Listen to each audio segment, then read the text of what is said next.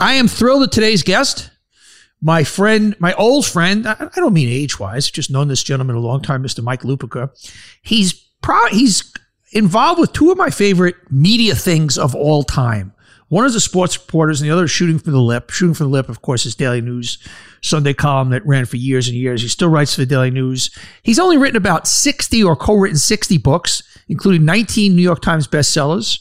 Um, his newest, Robert B. Parker, and obviously we're going to talk a lot about Robert B. Parker and his influence on Mike's Broken Trust. It's just, it came out November 28th. How are you, sir?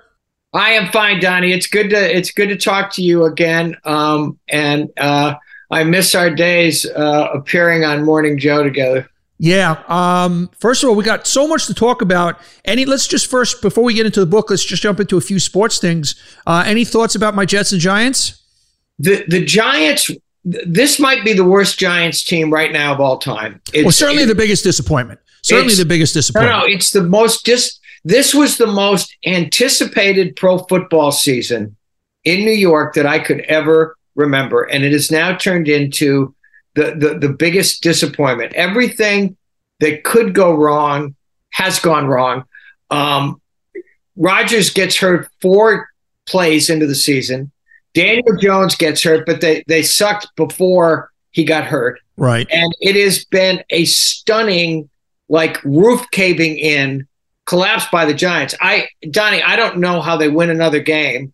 And the only good that can come out of this is if they end up with the number one pick in the draft and they take the kid from USC. The, the, yeah. the Jets, my God, they keep trying to make J- Zach Wilson into a quarterback. My son, my son Zach, informed me after the game last night that if you don't count a a 50 yard throw and run that Breece Hall had in that, that awful Giants game, mm-hmm. Zach Wilson hasn't thrown a touchdown pass since the Chiefs game on, on, on, on Sunday night. So it, it's it's you know a lot has happened obviously since these the disaster of the middle weekend in November, but I can't remember everything going awry quite to this extent.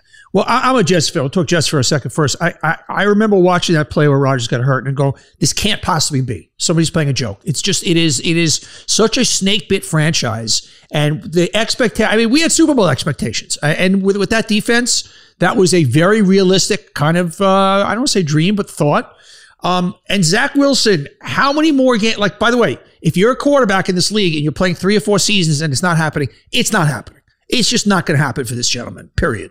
Unfortunately, quarterbacks are like the old uh, definition of uh, pornography from the, I think it was Justice Potter. You know it when you see it. Yeah. Um, you know a good quarterback when you see one. Like CJ Stroud, you could see it. You see his command on the field. Yeah, you just see Do you it. think yeah. the, the Texans did better with the second overall? Yeah, I'd say so. I'd say so. Yeah, yeah. A little. I think a little bit better than our second pick. Yeah, but um, my friend, and maybe he's your friend, I don't know. Larry David is, is a dear friend of mine, and he's a crazed Jets fan. Yes, he well. is. Yes, he is. And he sent me after the uh, after the game that they lost to the Raiders.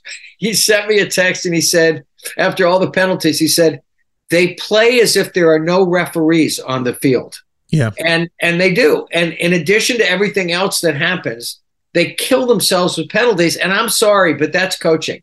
And and I, now all of a sudden, Donny, your future as a Jets fan is going to be a 40 going on 41 quarterback coming back next season after an Achilles ten, uh, surgery. I mean, they were talking about. I just read something recently where there was a chance he was coming back mid December. That's impossible, isn't it? It's. I think it's impossible. And and here's the thing.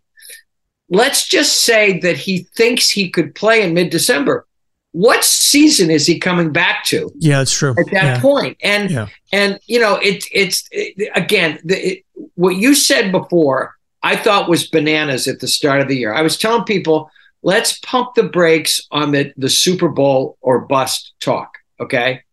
But now, and I'm just talking about what I saw through the first nine games of the season. Okay, I'll just I'll stop it at there. Okay, mm-hmm. having seen that defense, if Aaron Rodgers was still standing, they would have, in my opinion, they might have the best record in the National Football League. I actually think that they could have been that good. So, what I wrote at the time and what I've been saying ever since is Rodgers getting hurt on opening night, four plays into the season, is the most Jets thing that has Yes. ever happened. Yes, you know what you also realized after Rodgers was here for a few months how right for New York this guy was. Oh, my God. You know, you you you, you really you, you obviously he's a great quarterback. I never loved him just as a person because of all the stupid shit you would hear. But then you see this guy in New York, you go, "This is a fucking New York athlete." I mean, if ever this is Reggie, this is Reggie. I mean, you He know, did everything except date Taylor Swift. I, I, Yeah, I, yeah. I he, he did. And by the way, Johnny, I, I think we're both so old that that we can remember a time in our lives where we didn't feel as if we had a 24 hour a day tracker on a tight end for the Kansas City Chiefs. yeah, yeah. I, I woke, Ron, Donny, I woke up this morning and I'm thinking, I don't know what Travis Kelce had for breakfast. Oh, what, I know. I feel like my life has gone off the rails. So, what as a media guy, as a guy who who's just I, obviously sports has been one of your bailiwicks and novelist, but you're you're a culture guy as far as I'm concerned. What is it about Taylor Swift that has hit such a nerve that I can't think in my lifetime another pop artist in any dimension that has filled the space that she's filled? No, and I listen. I don't. I don't get it. I love. Uh, you know, we talked about. it. We both love music. I, lo- I love rock and roll. I, I I just had an unbelievable experience three or four weeks ago. I saw Ed Sheeran in person, and it's just one of the great shows I've ever seen. I don't know if you've ever seen him. He's No. the only person on the stage, Donny. He's Yeah. done that looping thing where he lays down the instrumentals himself. He lays down the other vocals himself. And so that I could get. But my wife, who who loves music, who grew up loving rock and roll music, she is swept away by Taylor Swift. She and her best friend last weekend went to see the concert movie and loved it.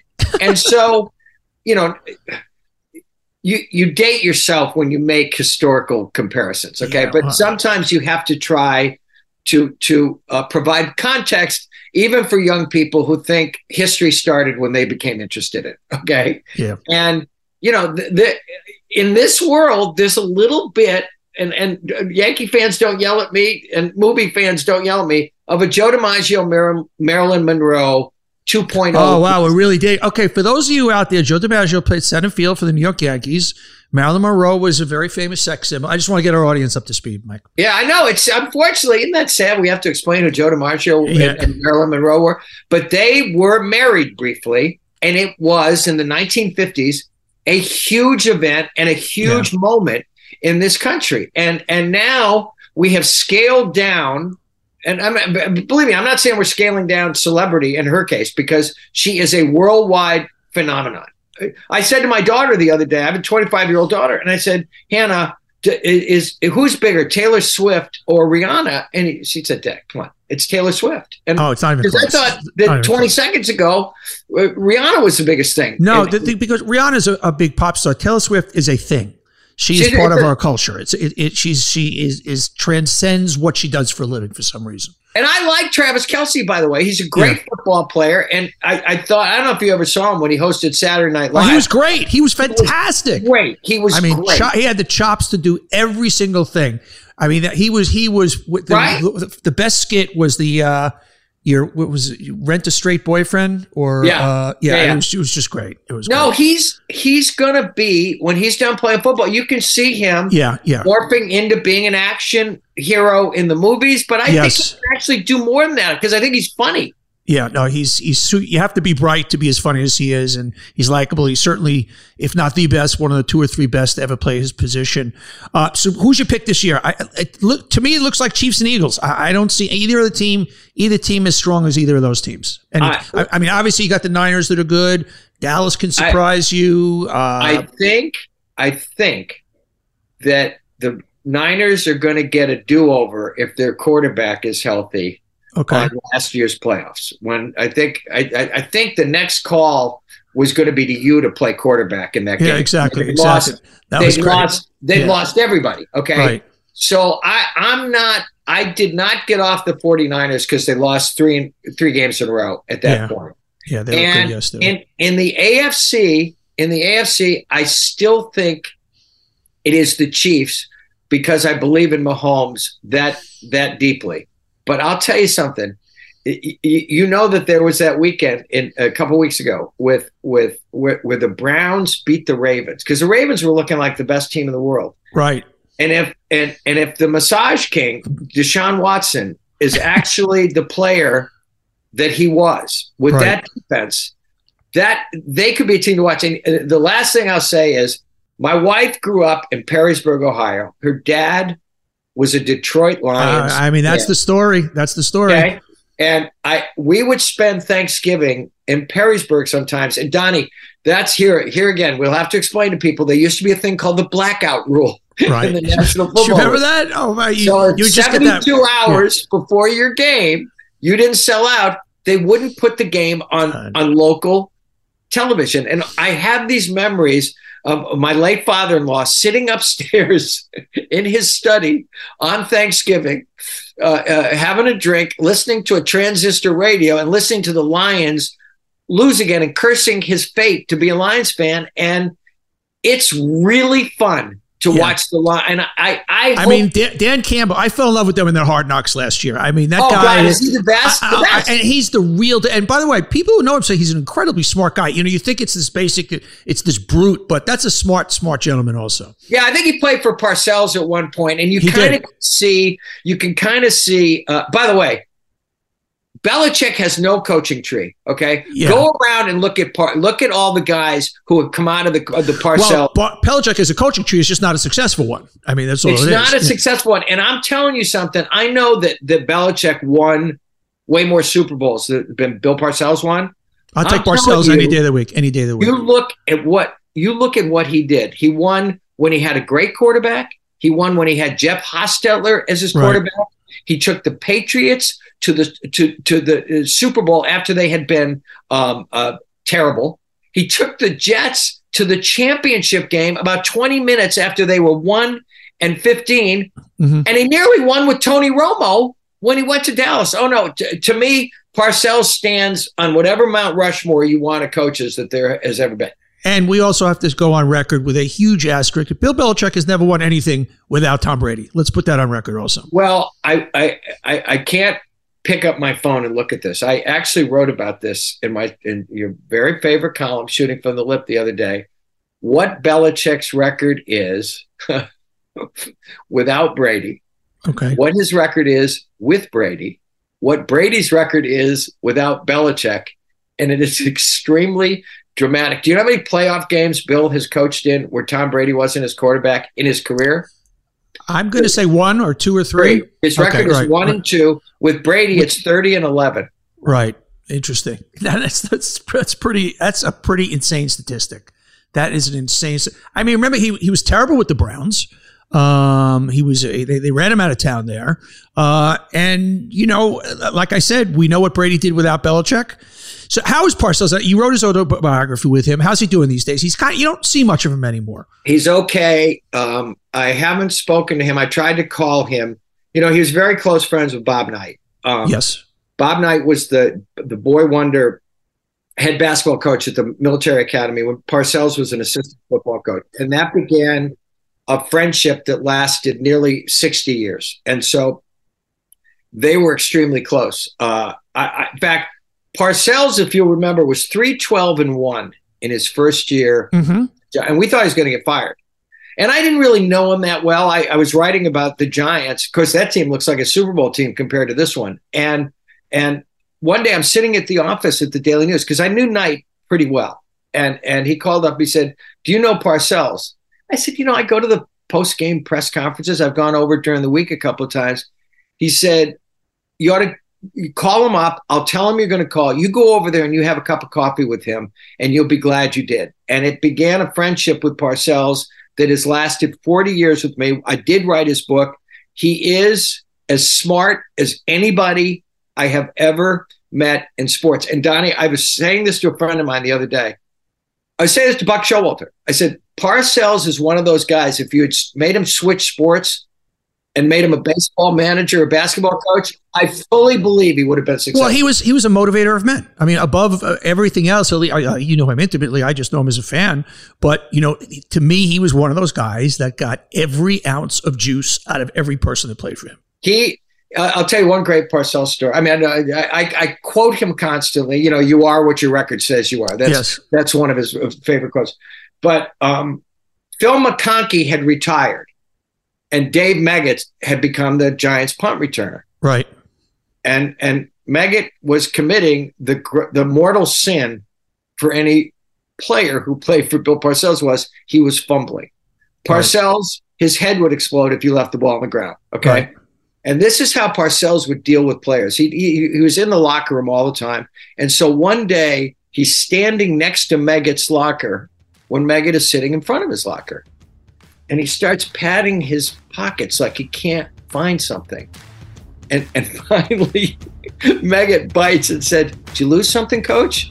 And Parcells goes, Yeah, McConkey's phone number. Where the hell did I lose that? And he walks away. And guess what? Meggett never fumbled again that year. Isn't that a great story?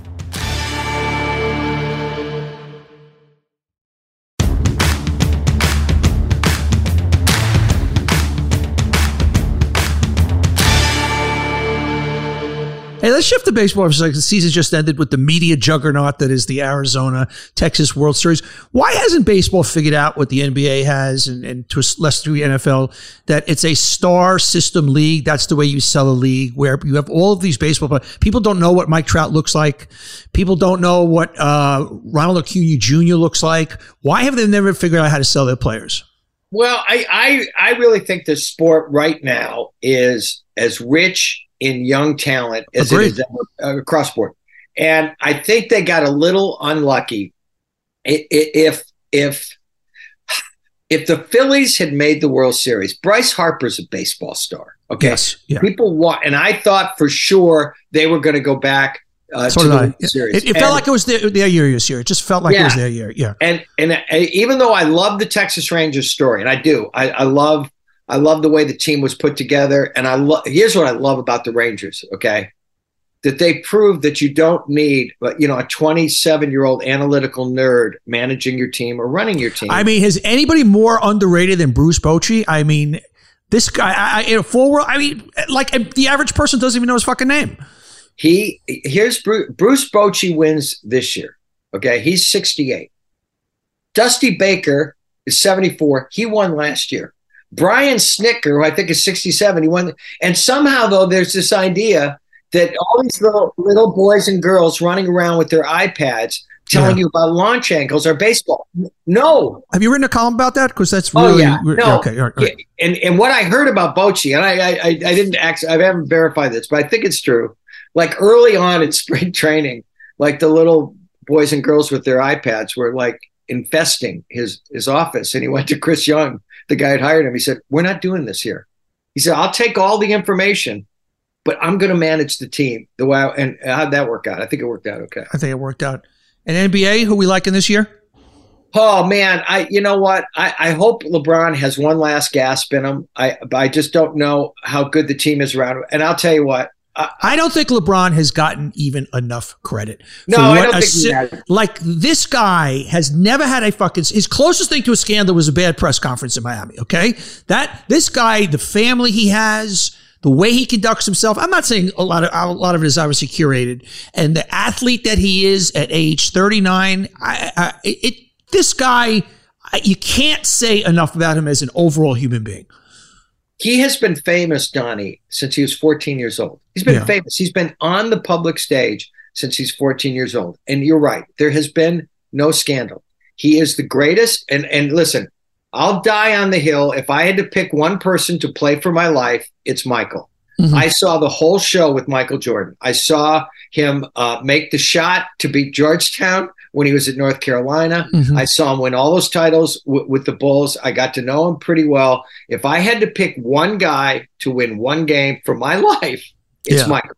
Yes. But my qualifier is no player in the history of basketball has influenced every game he played in more positive ways than LeBron James has.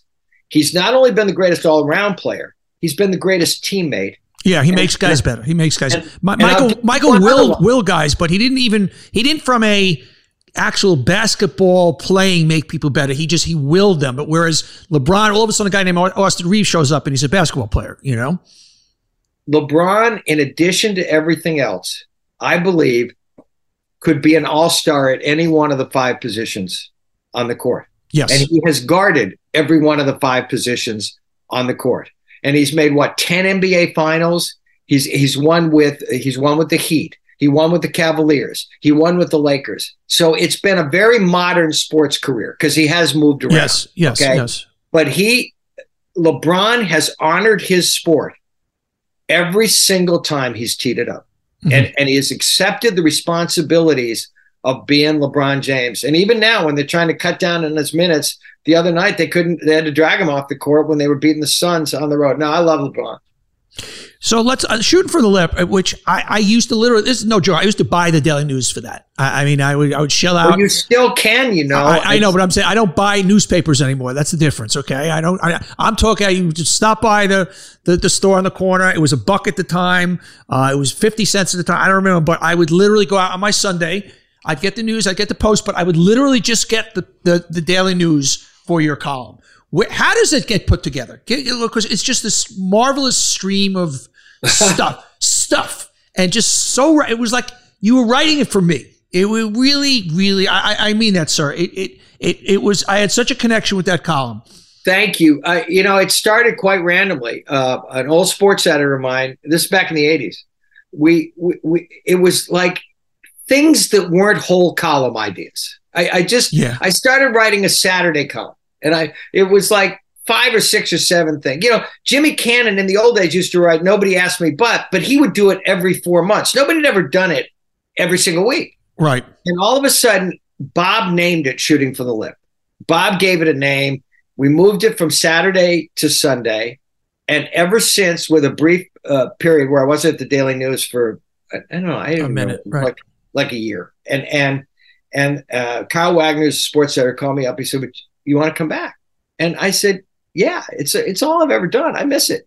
So it is. I write a normal column at the top. Yeah, and then every week for like forty years, there's 25 or 30. Are you jotting them down all week? I mean, yeah, is, is, uh-huh. yeah, yeah, yeah, yeah, So, so, by the time I get to Friday, which is when I write my column, yeah, I, you know, I'm I'm ready to go. That's that's the easy part because yeah. the top is like a normal column. It's column, yeah. You got you got to work. The really fun thing is doing, and then it's a, it's politics, it's books, it's it's every it's, it's culture. It, it's who we are. It, it's who we are. Yeah, it's it's music. It's it's all of that stuff and it it just became the most popular thing in in New York newspapers, and it was fun when I came back to see uh, the response. It was it was really fun, and now I'm writing a second column a week for for, for no other reason except I still like doing it. I'm busy enough writing books. Yeah, I, I would say so. I would say so. But I love. I I just I still love it, and I know that the news is not as big as it was, but you know what? I said to Andrew Julian, the editor, and Kyle Wagner, my sports editor, I said, you know what? I, I, I had chances to go other places. And I said, no, if I'm going to fight, I'm going to fight with you guys. You know, I'm going to come back and I'll stick my flag on the hill at the Daily News. I walked through the door in 1977. I know they brought. I was reading. They brought you in because they had crusty old right wing Dick Young, and they said we needed a young guy to kind of okay. compensate for him. I'll tell you the story. Do I hear the story? Yeah, I do. Okay.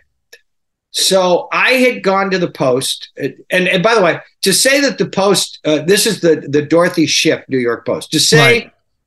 that they hired me out of obscurity is like insulting to actually uh, obscure people. I was far right. more. I was 22 years old, and and and I. I'll tell you one quick story about the Post. So I get hired by the New York Post. I'm I'm I'm I'd gone to Boston College. I'm freelancing in Boston somehow my stuff ends up on the desk of the sports editor, Ike Gellis. And he calls me in and he hires me, but he doesn't tell me what he's hiring me for, but I don't care. It's New York. I'm good. Right. I'm, I'm, moving to New York. And, and so the first week, I write four random features for the sports department. You're on probation. I'm making about $12. And and I go in and I look at my second week schedule because Mr. Gellis had made it perfectly clear he did not need to see me around the office. Yeah. Okay. but I had to go in to see what my schedule was. And they, they, Johnny, they were down on South Street in, in, right. in those days. I remember that. And I look, and the Knicks are starting their season. And it's Knicks game story, Knicks sidebar, Knicks at Jazz, Knicks, Knicks, Knicks. So I, I screw up my courage and I walk down the hall to Ike Gellis's office, and who, who ran the best sports section in New York for 25 years and and he did it despite talking as often as he did to his bookie. He was Right. a Damon Runyon character Right, right. and a genius of the newspaper business. Okay. And I loved him. And I and so he's on. I think he's saying, "Give me the Mets in six and a half." And I go, "Mister, Mister Collins, just." just get-" He goes, "What?" I said, "I was just looking at next week's schedule, and I, I couldn't help but notice you got me covering the Knicks." And he goes, "Yeah." I said, "I thought Lenny Lewin covered the Knicks." And he looks up at me. He goes, "Not anymore." And he goes back to talking to his bookie. And in that moment, You got hired. Johnny, there had been no conversation right. that that this nobody from Boston was being covered uh, uh, to hire to cover the Knicks, and that was the beginning. I stayed there a year, and then Mr. Young had gotten con- increasingly uh, cantankerous, so to Yeah. say. You. I remember just feeling like all. I mean, it was with the, with Tom Seaver and the whole thing. Oh know. no, My Crazy. America! No, he was Yeah, yeah. MAGA before MAGA. Yeah, he was Mag for me. And so Mike O'Neill was the editor of the Daily News.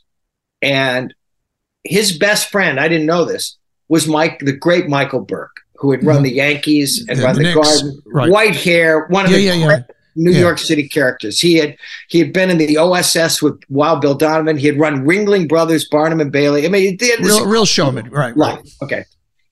And he goes to lunch with O'Neill, and O'Neill tells him, I, he said, I got to find a way to balance off my sports section. And he describes what he wants. And Burke listens to him, and he said, There are 10 names I could give you right now who who fit the bill exactly. He said, But there's this kid at the New York Post who's going to be better than all of them. And and on that recommendation, Mike O'Neill looked at my clips and and and gave me a column. And the next thing I know, in January of '77, I'm walking through the door with Pete Hamill, who was not only my one of my heroes along with Breslin, but stayed my dear friend until the day died. It's a great story. Great story. Uh, before we get into, into your book, you, you and I have something else in common. It's an odd thing.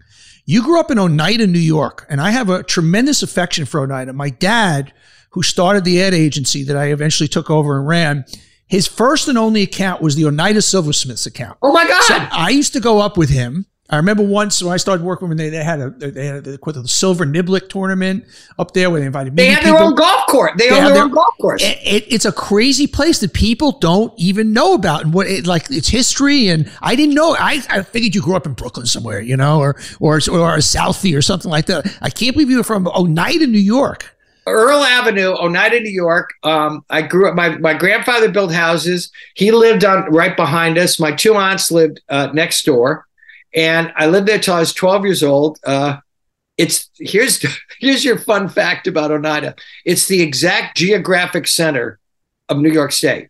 And and once I got to New York, people were like you. They they, they thought I'd grown up on the Lower East Side. You know, Yeah. they just I- whatever that vibe is, they, they they got that. Yeah, no, I was a Central New York uh, kid. My dad grew up in Sherrill, New York, um, and was a bombardier at the age of twenty, um, flying B twenty four Liberators. My pop passed away last spring, Donnie, at the age of ninety nine. Uh, my mom's just turning ninety five. hundredth birthday Wow, would have been wow. this coming January. I'm sorry to hear that. Well, that's a good run. That's a good run. no, let me tell you run. something. Pops never got cheap.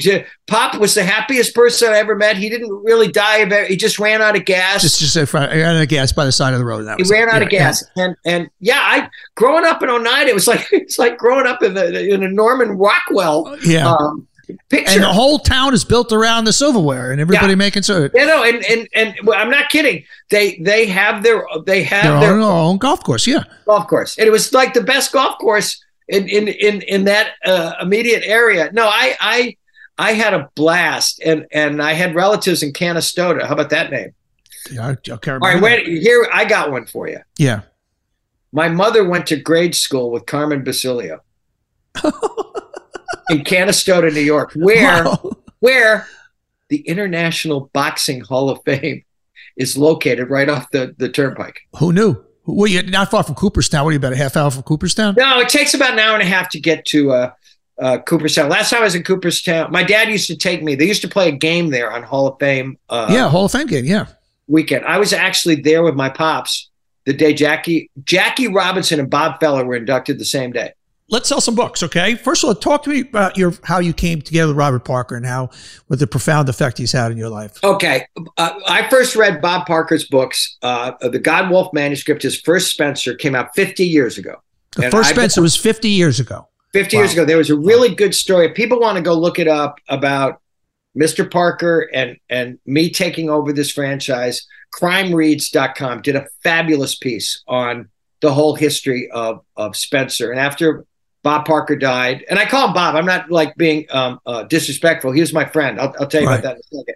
And and uh, and so his voice has been in my head forever. In fact, uh, the last couple of weeks, I am so thrilled that when uh, the, with Broken Trust, that Joe Mantegna, the great Joe Mantegna, mm-hmm. has been reading, doing the Audible books oh, of wow. Spenser for over 20 years. And we have been corresponding because I have listened to them again and again. And he's such a great actor and he's got such a great voice. And he actually played Spenser in, in what I thought were the best television movies.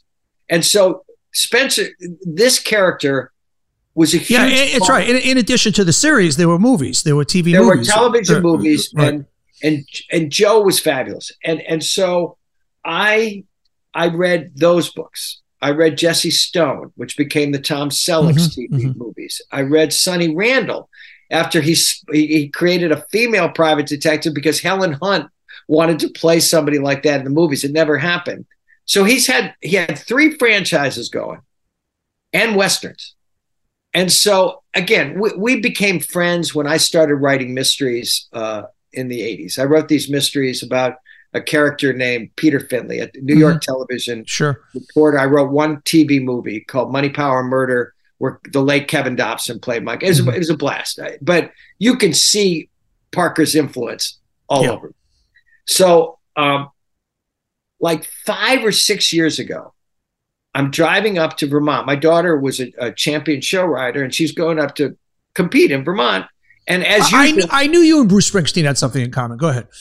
Yeah, that's it. Um, and so, yeah, my friend Carl Hiaasen, he thinks it's funny when he talks about how expensive uh, horses are. Okay, yeah. so I'm listening, just as I always did, to an old Sunny Randall uh, book on on tape, um, and it was, you know, it was it was fantastic. Okay, and and uh, so now I uh, I call my agent Esther Newberg and I said, you know, the Jesse Stone novels continued. Spenser obviously continued with Ace Atkins. The westerns, how come nobody ever continued Sunny Randall? She said, I'll find out. I had forgotten that she was the caretaker of the literary estate.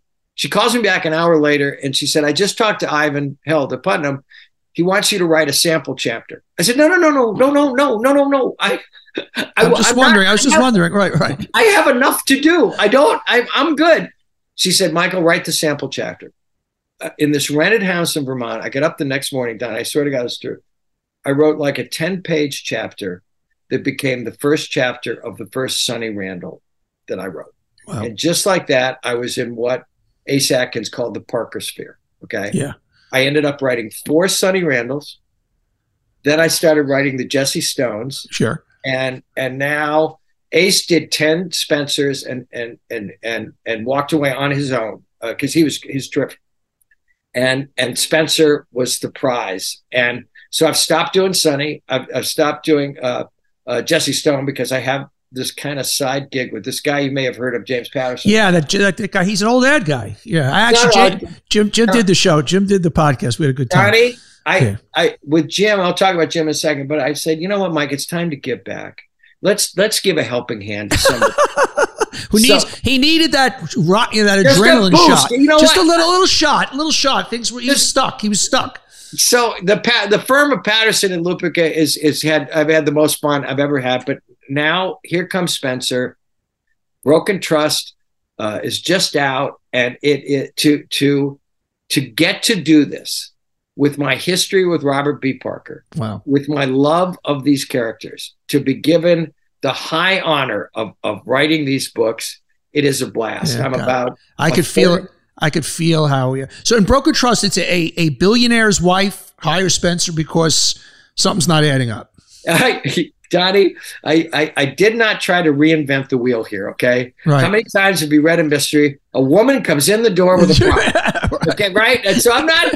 I am not trying to reinvent the wheel. right. The wife of the uh, she's the sixth richest man in America thinks he is behaving oddly, and she hires Spenser to find out he's not himself. He's behaving erratically. There's a big merger that's in the works. There's a lot of stakes. You know, Mr. Patterson always says these books ultimately are about stakes. And the stakes are tremendous. And all of a sudden, a character dies, and then another character dies. And it is um, Donny, it is Spenser, it is Hawk, it is Susan Silverman, it is Martin Quirk, the cop, it is Frank Belson, the cop, I uh, one thing uh, Ace Atkins had done. He had moved uh, Spenser's residence over uh, near the water. I moved him back to Back Bay because Back Bay is like that's part of the geography Yeah. of, of my own life, and I think people are going to like it. I think the one thing you will see is Bob's attitude is there, the spirit of these books is there, and and I, I I've always said the plot to me wasn't the thing with Robert B. Parker.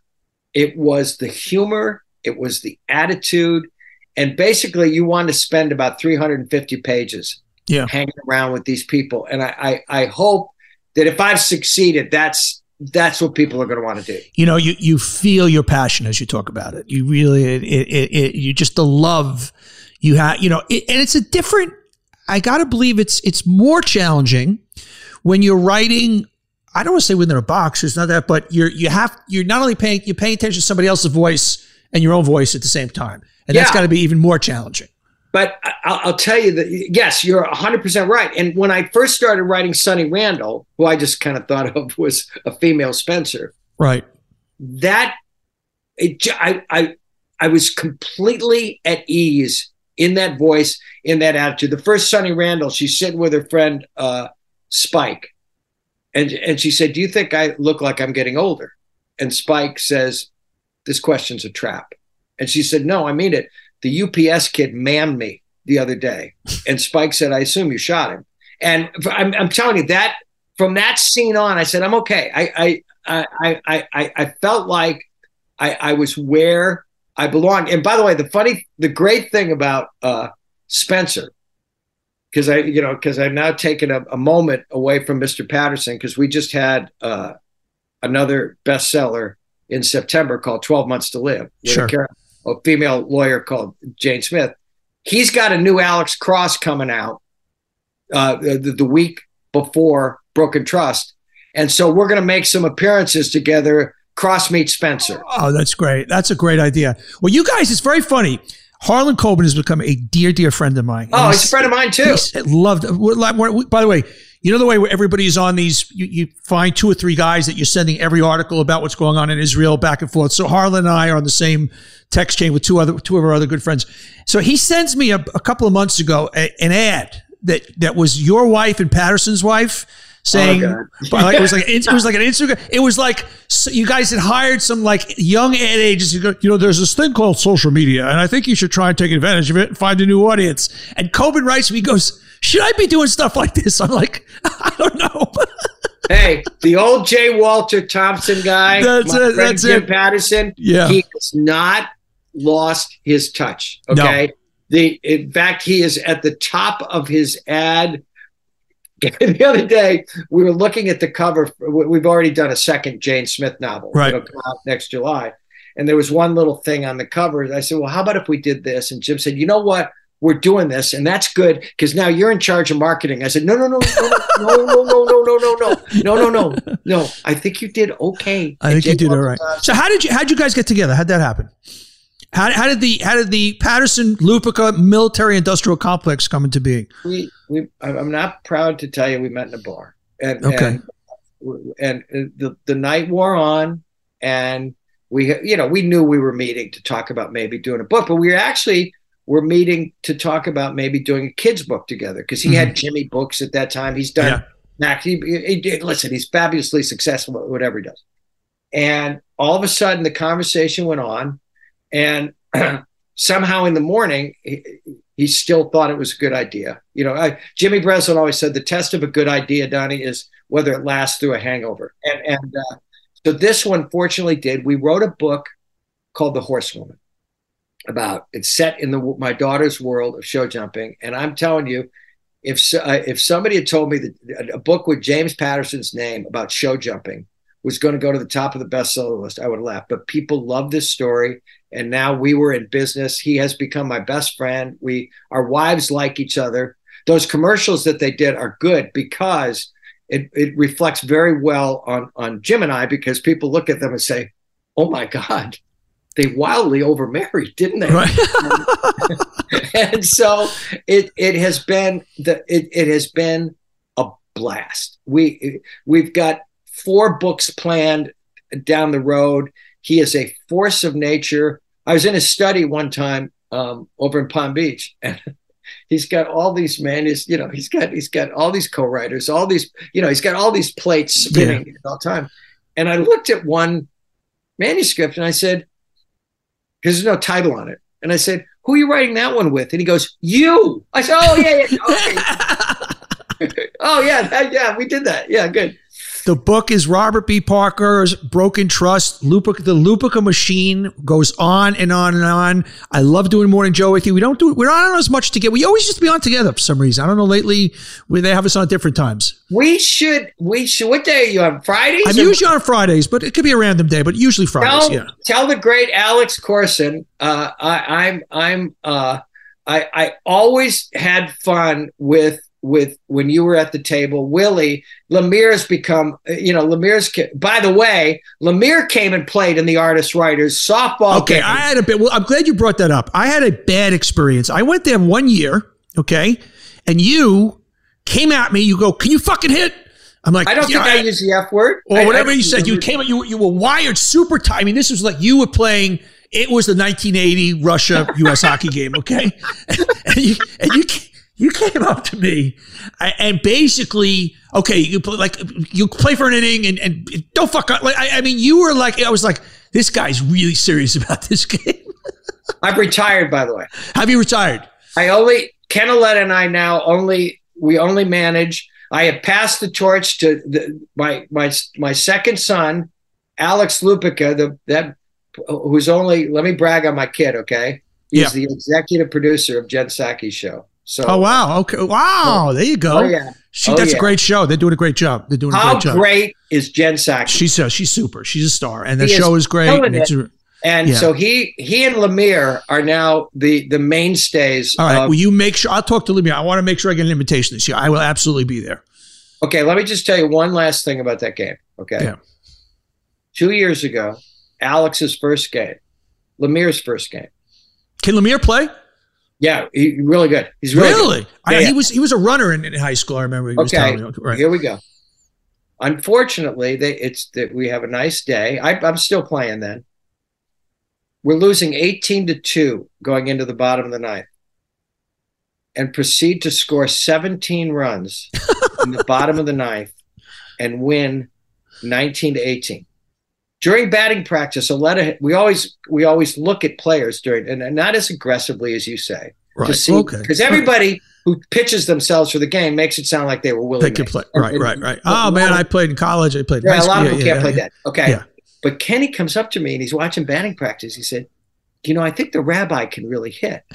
And I said, "You know, that may be the first time that's ever come up during uh, batting practice before a charity softball game."